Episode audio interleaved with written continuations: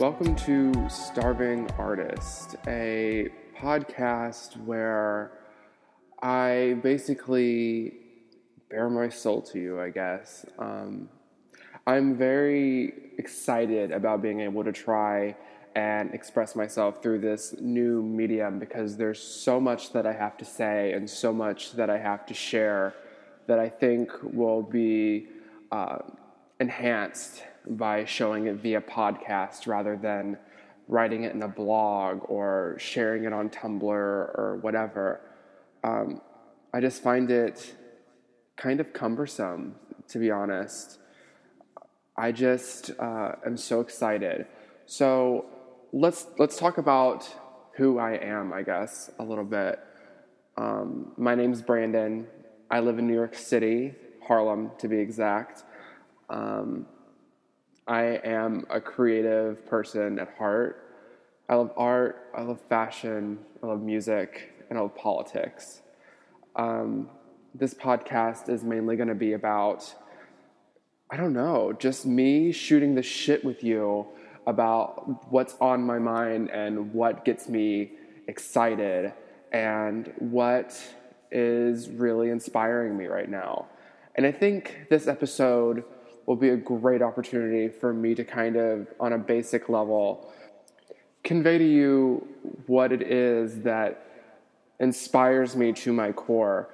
And I, I really want to take an opportunity to, on a basic level, show you you know, some of my all-time favorite artists and talk about them a little bit. Talk about issues that I'm very, very passionate about. Um, I, I, I'm, it's my goal with this podcast to kind of just give you a little piece of like what's inside of my head because, you know, much too often I find myself, you know, watching M S N B C or Fox News and getting fired up and then going on Facebook and ranting to the masses. And if you know me, and if you're friends with me on Facebook, you're all too familiar with this. And I think that this will be a good place for some active discussion. And I'm hoping that some of my really good friends will join me on here and will participate in that discussion with me. Because I feel like, you know, when it comes to politics, we all have some some, some interesting points of view and some great things to say. But um, to start off with, I think, to kind of get into the meat of this podcast, I want to start with music. And if you know me, you'll know that I am very much a feminist, and I love music that is representative of strong women with strong points of view that uh, unabashedly like don't give a fuck. And and that's to the core of, of who I am. It's, I, I love and look up to people, men and women, that are that represent that.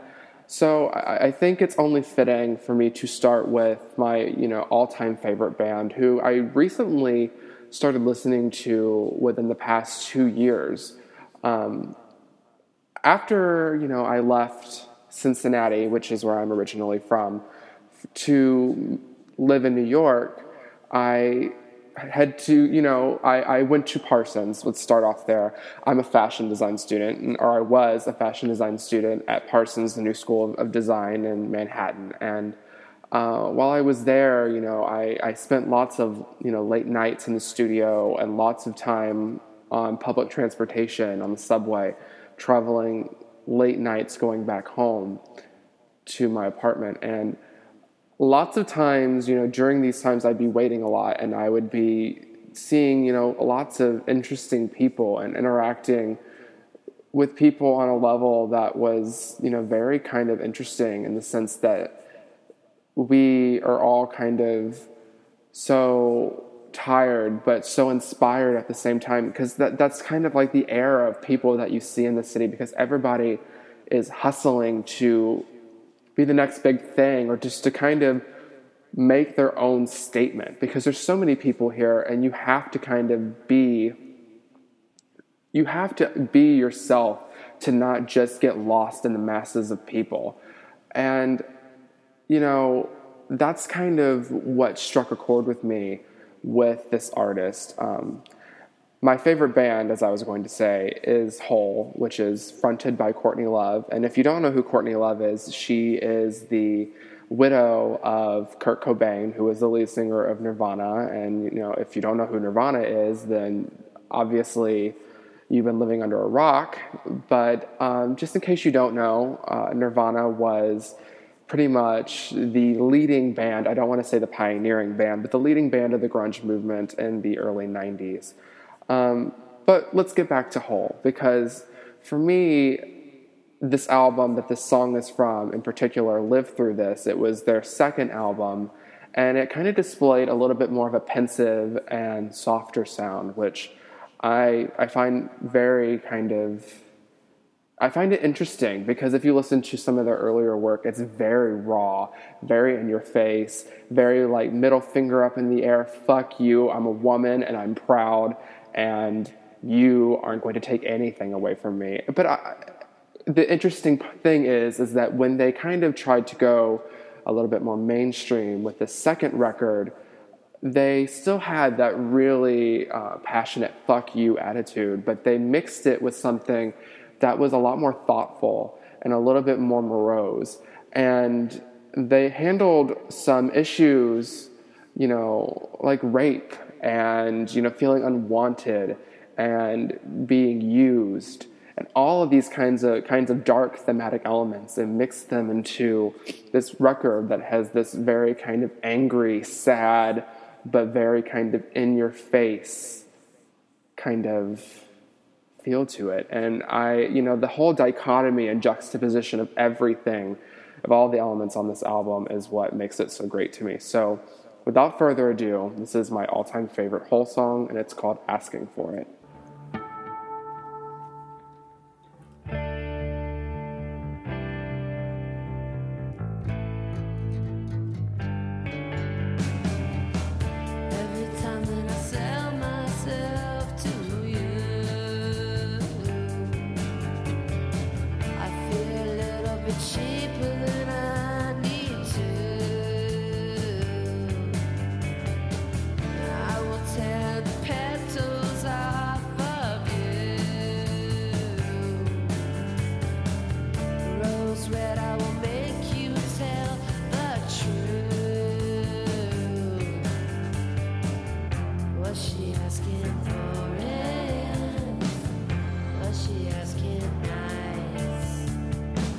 She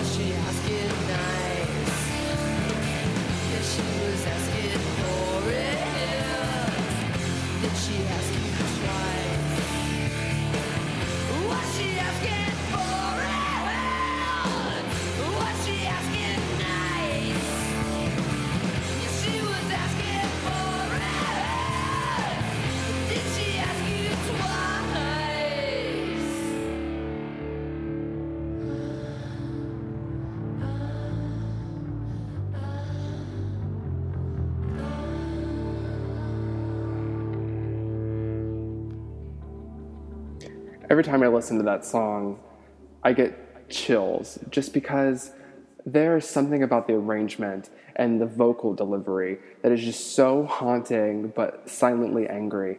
And every time I hear that kind of opening guitar intro that just drives you into the first verse, it literally it makes the hair on my arm stick up, because that opening like little guitar like hum is just so, ugh, it gives me the chills. I love it so much. And the lyrics, if you couldn't tell by listening to this song alone, Courtney Love is an amazing lyricist, and she has a way with words that are so poetic and so poignant. With lyrics in this song like, was she asking for it? Was she asking nice? Did she ask you for it? Did she ask you twice? You know, every time I hear that, it's it's so powerful. Like, it's some powerful shit. And it and it still relates to everything that's still going on, going on in the world today, and the world of issues dealing, you know, feminist issues with rape culture, which still runs rampant, and it's still ignored. And I think that we need artists like Courtney Love, or even some new artists, to come out and really speak to the issues that are that are not. I mean, and rape culture doesn't just. D- just doesn't happen with just women, you know, to, to believe that is naive, but women need somebody to get into the music industry and just be like, fuck you. I'm a strong woman, and I want to empower other women to be strong through their art and through showing and expressing their voices. So, you know, among tons of other reasons, you know, these that alone and this song alone is a reason why I love Courtney Love and her band Hole so much. Moving onward to another artist that is very near and dear to my heart. Um, I actually discovered her through a great friend of mine, uh, Natalie Shepherd. Uh, shout out to Natalie if she's listening. Um, she, her name is Regina Spektor. And Regina Spektor is, again, another strong woman with that's a great singer-songwriter. And she is also a product of New York City. Uh, she is representative of the anti-folk movement, which what came out of the East Village in Manhattan in the late nineties and early two thousands. And I love Regina Spektor because she has a very avant-garde approach at times to displaying melodies and meter and lyrics. And I, I, I think that, and vocals as well. I, I feel like she is the epitome epitome of, of of great music that is a little bit quirky. Now, some of you might know Regina Spektor from the show Orange is the New Black, because uh, she does sing the, um, the opening title montage theme song, uh, You've Got Time, which is a great song. But my only crit- criticism of her is that if you listen to her entire discography, you'll notice that as, you know, we progress with each album, she becomes more and more and more produced. And, you know, the quality of the writing and the music and, and the melodies don't lack at all. But my biggest criticism is, is that they lack the rawness of her first three albums and, you know, maybe even her fourth. But this track that I'm going to play for you is off of her third album, Soviet Kitsch, which is very near and dear to my heart. I, you know, it's, it has all of my favorite Regina Spektor songs on it, and it is very indicative of the spirit of of Regina Spektor, because I read that she recorded this album on Christmas Day back in two thousand three, I want to say, and she did the entire thing on her piano in one take, and that's so impressive. And it also lends me to say that, you know, the arrangement, the arrangements on all the songs on this album are very, you know, minimal, and the instrumentation is very minimal. Uh, most of it is just her and the piano, which I absolutely love, because that's where I think that she's strongest. So, without further ado, this is Regina Spektor singing Some Days.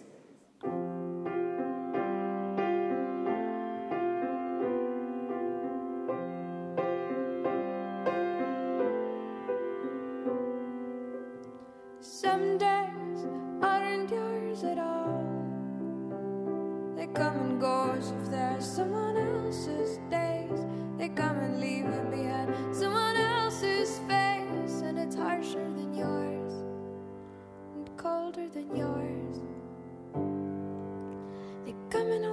sweep up and then they leave. And you don't hear a single floorboard creak. They're so much stronger than the friends you try to keep by your side.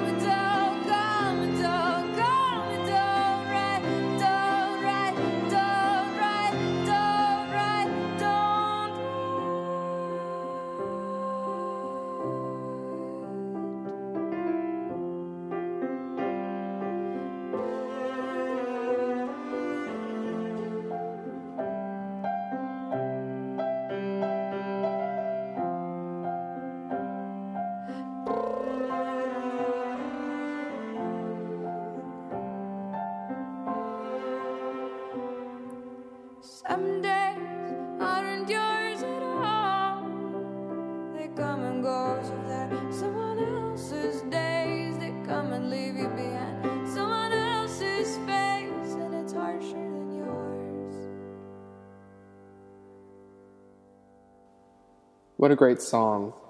It was really kind of hard for me to choose one song of hers to use, but I did know that I was going to choose an earlier Regina Spektor song just because it was so uh, raw and so kind of vulnerable, and that's what I love about that album, the Soviet Kitsch album, and her earlier two, uh, eleven eleven and Songs, because there is such a vulnerability of her singing with all this metaphorical amazingness with the lyrics, and just being her and the piano singing and just being, like I said, just raw. And that song is a great illustration of that. Now, the instrumentation wasn't as minimal as a lot of the songs are on the record, because there are some strings, which I'm assuming were added after the fact, but Regina lends herself to be just a really great artist that has remained kind of indie, you know, throughout the past, throughout her entire career, really. But if you listen, you'll notice that her song Fidelity, which is the song that is used, I mean, it's everywhere. That's that's the one song that everybody knows by Regina Spektor. If it's not the Orange is the New Black song, it's Fidelity, because it's in every, like, title credit of every rom-com that has ever existed ever. And it's also that one song that's in the background of commercials that nobody can put their finger on what it is, but they know they like it, but they don't know who sings it, and they don't know where to find it. And I'm here to tell you, it's Regina Spektor, and she's amazing, and I hope you think the same. And it's kind of funny to me that this episode is turning into me being your personal D J, playing some great feminist tunes for you. And it's I'm happy that it's kind of turning into that. And uh, I think, honestly, that's the direction I would really kind of like to go from this point on. I guess we'll see uh, after I edit this all together what I think of the flow and everything. But I, I, I know already that I want to title this episode Girl Talk, because this, the trajectory of of this podcast, or this episode of this podcast so far, seems to be very feminist and very dealing with feminists and women's issues, which I'm so passionate about, and I, I hope you are too, because it's very important. And this next artist and final artist that I want to share with you is Kate Nash. And I want to call this episode Girl Talk because her latest album, Girl Talk, is a great album if you want to listen to somebody who has a lot to say about feminist issues.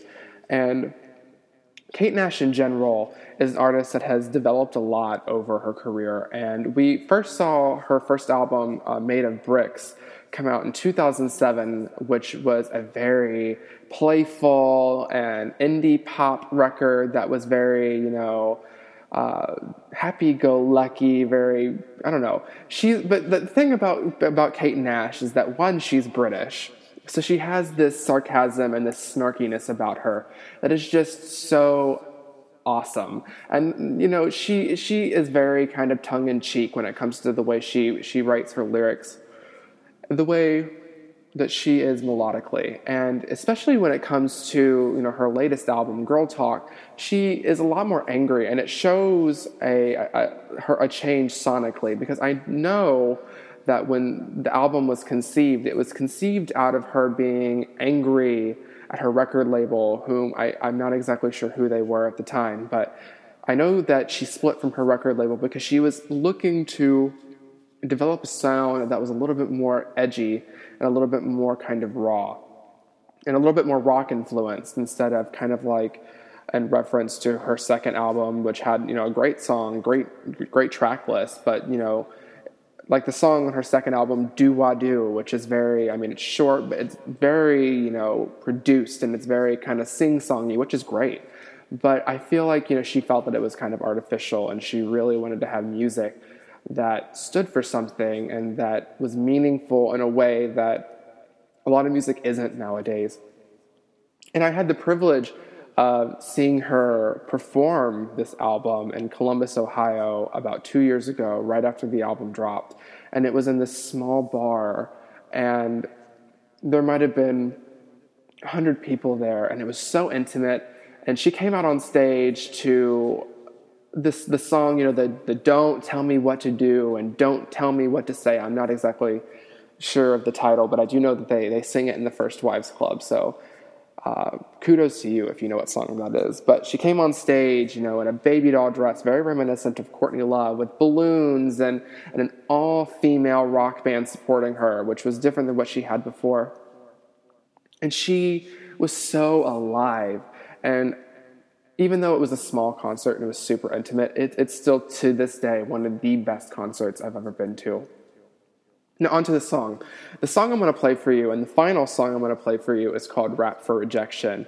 And I, you know, there are so many songs on this album that I wanted to pick. Like, I wanted to pick the song Sister, and I wanted to pick the song, um, I think, I can, what's it called? Let me look.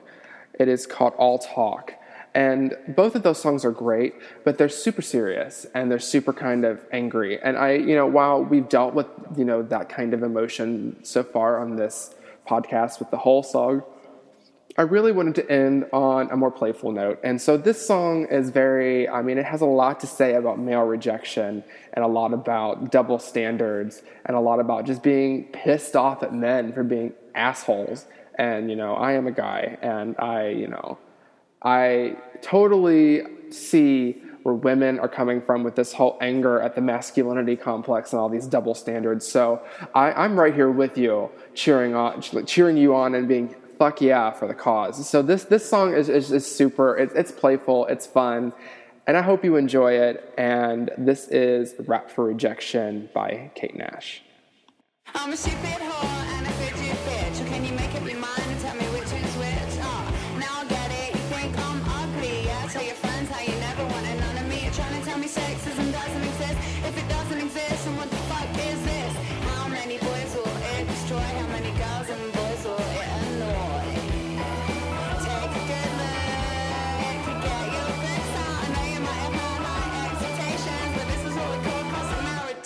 at my friend's party. He's asking for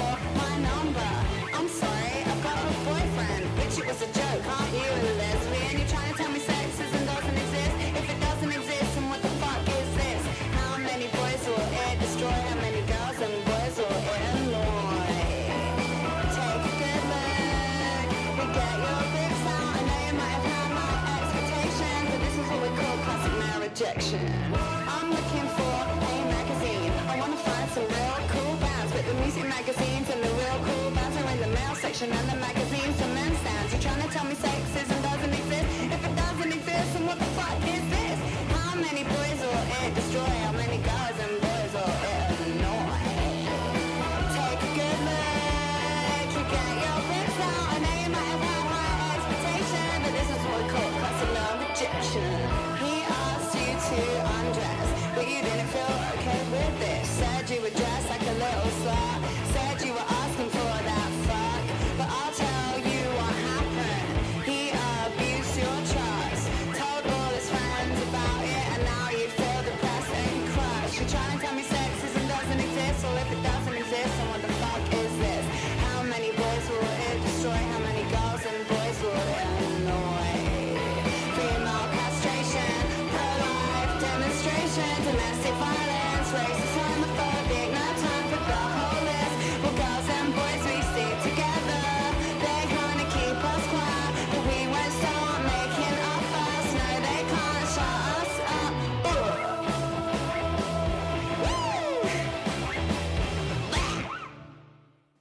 Once again, that was Rap for Rejection by Kate Nash. Now, as you can see, that song is so playful, but it is kind of uh, educational in a way to, you know, what women really put up with when it comes to socializing with men, straight men, I guess. And it's just funny to me because when you, she talks about the situation of a, a guy hitting on her, and she's like, I have a boyfriend, and he's like, bitch, it was a joke. Aren't you a lesbian? Like, it's so funny. And and then the fact that, you know, the whole chorus of the song, I guess you could say, she's like, if you're trying to tell me sex doesn't, doesn't exist, well, if it doesn't exist, then what the fuck is this? It's so funny to me. I, I think it's a very tongue-in-cheek song, and I, I think that it was a great song to kind of end the second act of this podcast on. And I'm hoping that, you know, each week that I do this, that, that by me sharing these musical artists and these songs with you, it allows you to go out and explore and discover some, some great, great uh, artists and, and, you know, get inspired. Because, you know, these women here are, are ones that have been inspiring me for, you know, years. And uh, I'm lucky enough to to say that I've gotten to see one of them. You know, Regina Spektor and, and Courtney Love are obviously still on my concert bucket list, along with many, many, many other women. But like I said, I, I really hope that at least, you know, if anything, when you're listening to this, you have, you know, some good toe tappers to, you know, I guess get you through your morning commute, or to get you through working on uh, your homework, or whatever the hell you do. I don't know. But uh, anyway, so I, I think this is kind of kind of conclude the the music portion of this podcast.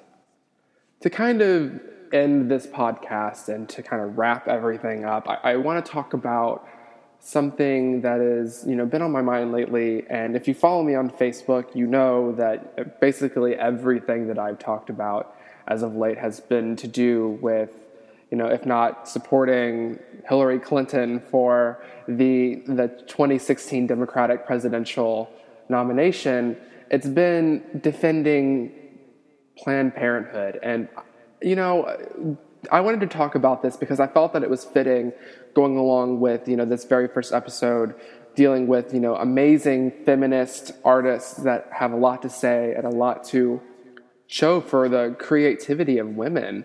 And to wrap it all up, I, I you know, I wanted to tie in a political issue that that has to deal with that. So when it comes to Planned Parenthood, uh, I think the biggest misconception that a lot of people have is that Planned Parenthood performs abortions solely.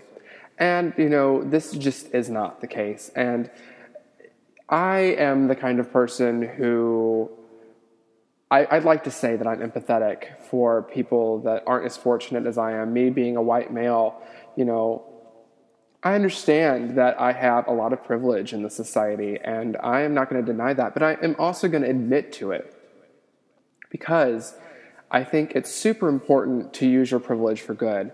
And it, it, it really frustrates me that the men and women of the Republican Party are using the abortion issue to speak out against Planned Parenthood, which is, you know, a resource, a public service that is so important to so many low-income communities throughout this country. And let me let me first start by saying that the percentages of abortions, you know, that are done at Planned Parenthood are like very small in comparison to the other services that they offer. And let's not also forget that federal funding does not go for, you know, paying for abortions. And and and and regardless of what you may think about abortion, you know, I'm going to go ahead here and say it, that I am pro-choice. I am not an advocate of abortion, and I don't think anybody is. No sane person gets pregnant with the intention of killing their baby. Nobody in their right mind. I mean, to each their own, but, you know, I, I think that it's just ridiculous to to, to paint a picture uh, of, of people who have gotten abortions in that light. It, it's not the case at all. Nobody wants to have an abortion, and nobody wants to be put in that situation because, you know, I, I as a man, I can't empathize, but I do know that any woman that has to abort their baby, be it for, you know, accidental pregnancy because she doesn't have the means to take care of it, or rape or incest or anything at all, I'm sure that it's a memory that won't leave her for the rest of her life.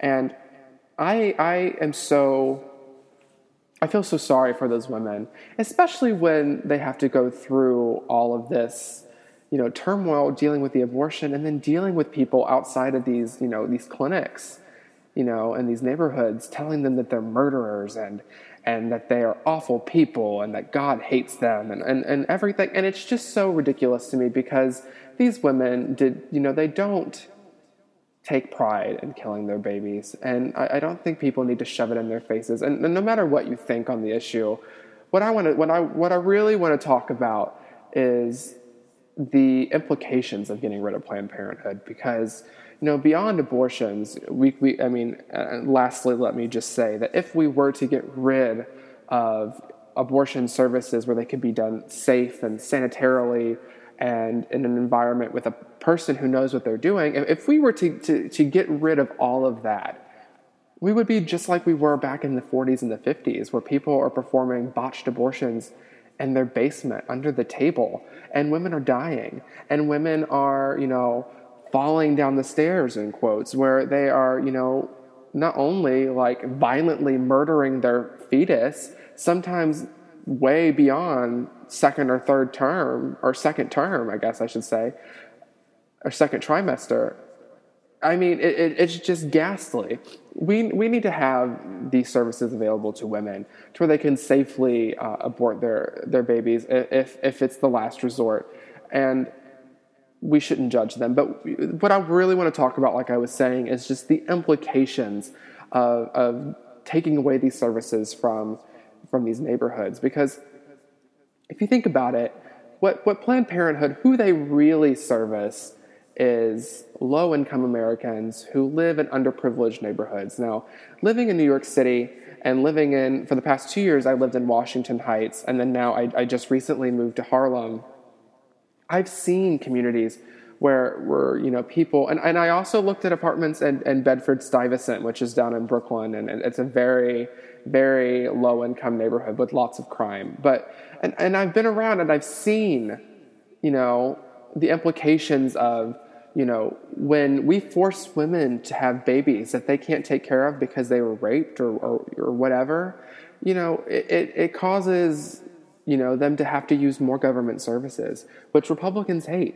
They don't want them to have to, to go on, uh, you know, public health care, and they don't want to have to pay, put their tax dollars towards feeding that child with E B T or W I C.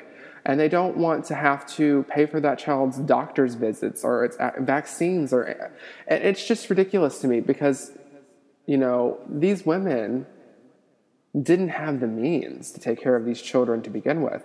But what's most important is, is that beyond abortive services, we can prevent abortion altogether with the services that Planned Parenthood offers with, you know, free sex education. Because let's face it, a lot of these lower income communities don't have great education systems, especially when it comes to sex education, and especially when it comes to understanding feminine health, women's health. I'm talking about understanding what it means to take care of your body, what it means to use contraception properly, what it means to take care of yourself as a woman, knowing your body. It's it's it's ghastly to me that people are afraid of even saying the word vagina.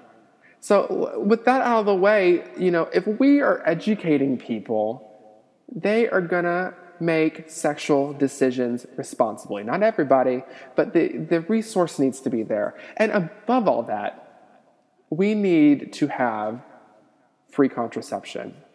And and and I understand if you're if you're Catholic, if you're against, you know, ca- contraception, I can understand how, how that would be controversial to you with, you know, your tax dollars going to contraception. But the reality of it is, is, is that people need to protect themselves. And, and the idea that you should save yourself for marriage, it's unrealistic. It's not going to happen. It's not a perfect world. And this nation is not really one nation under God, whether you think that or not. That's just reality. And, and, and the thing about it is, is that we need to encourage people to protect themselves. And not only from getting pregnant, but from getting S T Ds. Because, you know, when you're growing up and you're in adolescence in these lower income neighborhoods, a lot of times, you know, people, I mean, it's, it's teenagers have sex, and that's just what happens. And we need to give them something that will allow them to put their best foot forward and protect themselves.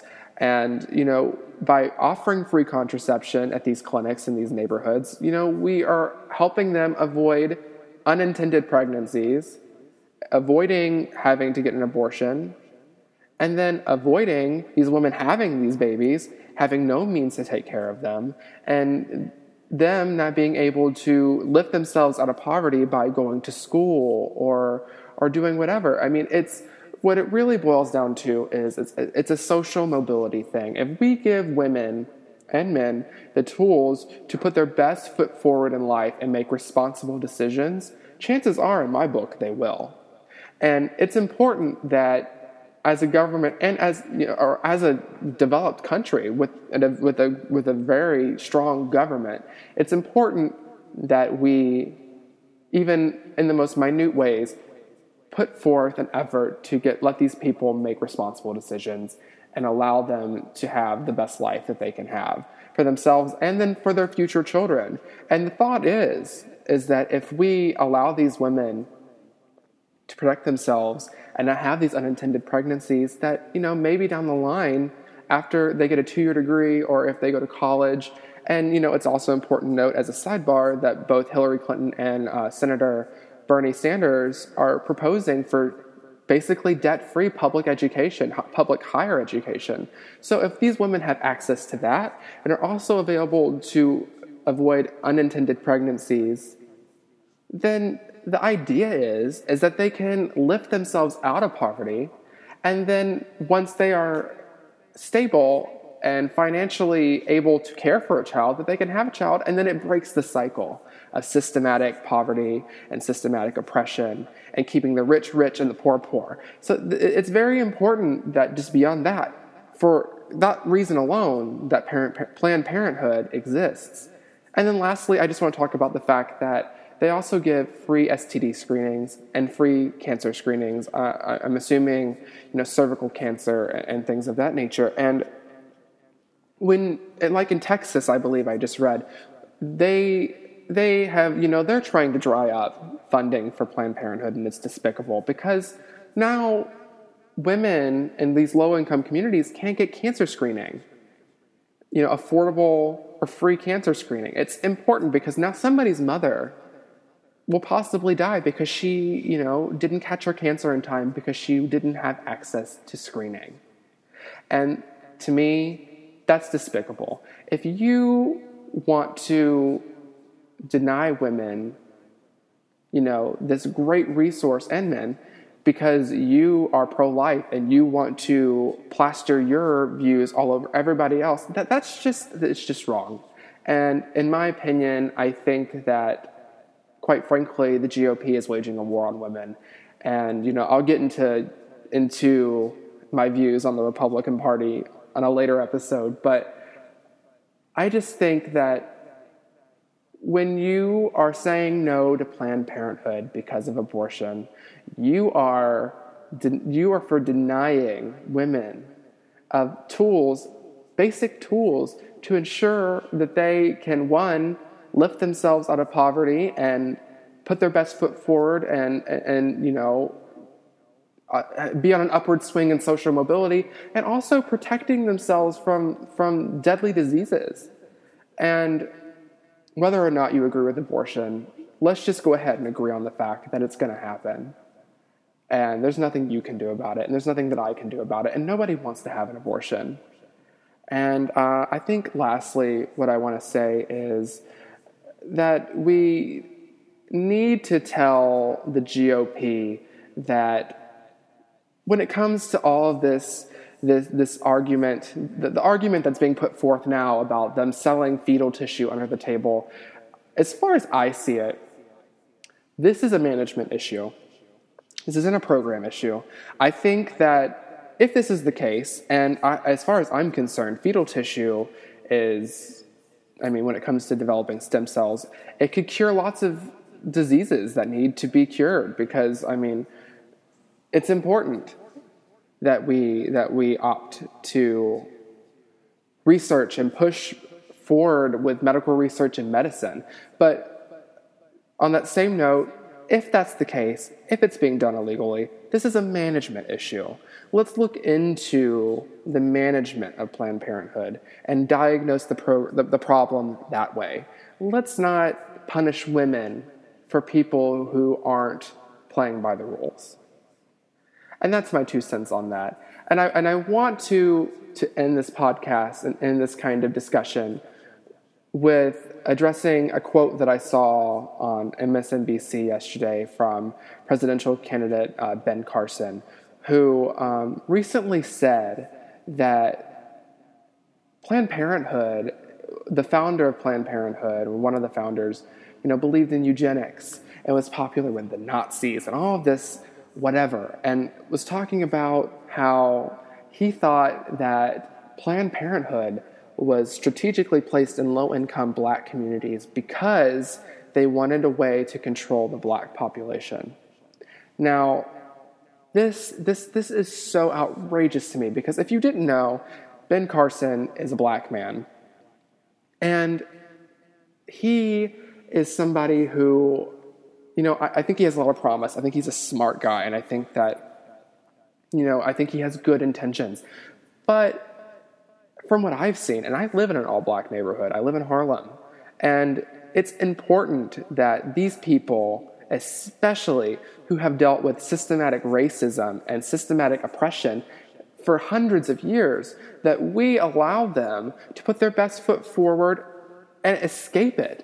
You know, like, if we don't allow black women the opportunity to protect themselves from S T Ds, get proper sex education, and not only that, prevent unintended pregnancies and be able to uh, abort a pregnancy after being raped because the neighborhoods are shitty and crime runs rampant, then we can't expect them to lift themselves out of, of the systematic oppression, and we can't expect to break up these neighborhoods that are ridden with drugs and violence and crime and all of... I mean, we have to be able to lift them up and be able to break it up, break up, break up all of this badness, and be able to see them succeed. And that's what's most important. I think that we need to be cognizant of, of rhetoric like this that is that is so damaging and just frankly not true.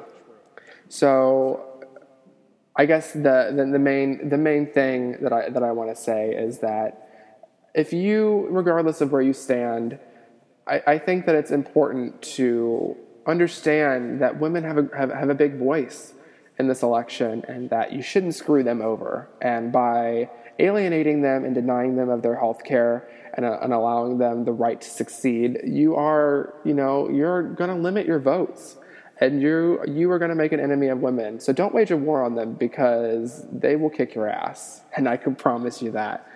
So to wrap everything up, I just kind of want to recap that this episode is all about strong women and standing up for women and just celebrating women in general, because women are, you know, in my life have played such an important role. My mom and my grandmother and my best friends, they're all women, and I want to be able to see them get a fair handshake, a fair, a, a good, I want them to, I want to see them be dealt a fair hand of cards. Let's say that, okay? So, all in all, I hope you enjoyed this episode of Starving Artist. I think that's the working title. It's kind of cliche, but we'll just work with me here. We'll see what happens. And and I, I want to, I, well, first of all, I hope you enjoyed it. I hope that maybe you discovered some new songs and artists. And maybe, you know, you I, I informed you a little bit about the bullshit that is being put forth by the Republican Party when it comes to women's health issues and the damaging rhetoric that is being spewed around uh, that needs to be addressed. So I, I hope that thematically this was satisfying to you. I'm I'm happy with, with, with how everything went, and I'm I'm really excited to, to to keep going with this and to keep talking to you guys and keep sharing art and pop culture and, and politics, and to kind of give and give you my opinions on on what's going on in the world. So if you would like to follow me on social media, you may do so on Instagram at B S Allen with three N's. That is B S A L L E N N N. And if you'd like to follow me on Twitter, I don't post much, but if you'd like to, you can follow me there at Bra Bra Brandon X X. That's B R A B R A B R A N D O N X X. And also, if you're a Tumblr user, I most definitely am, you can follow me there at, at X X fucking radical X X dot tumblr dot com. And there is a V instead of the U in the word fucking. I hope you enjoyed this podcast. I hope you enjoyed spending time with me. I definitely enjoyed blabbing to you. So I guess until next time, see ya.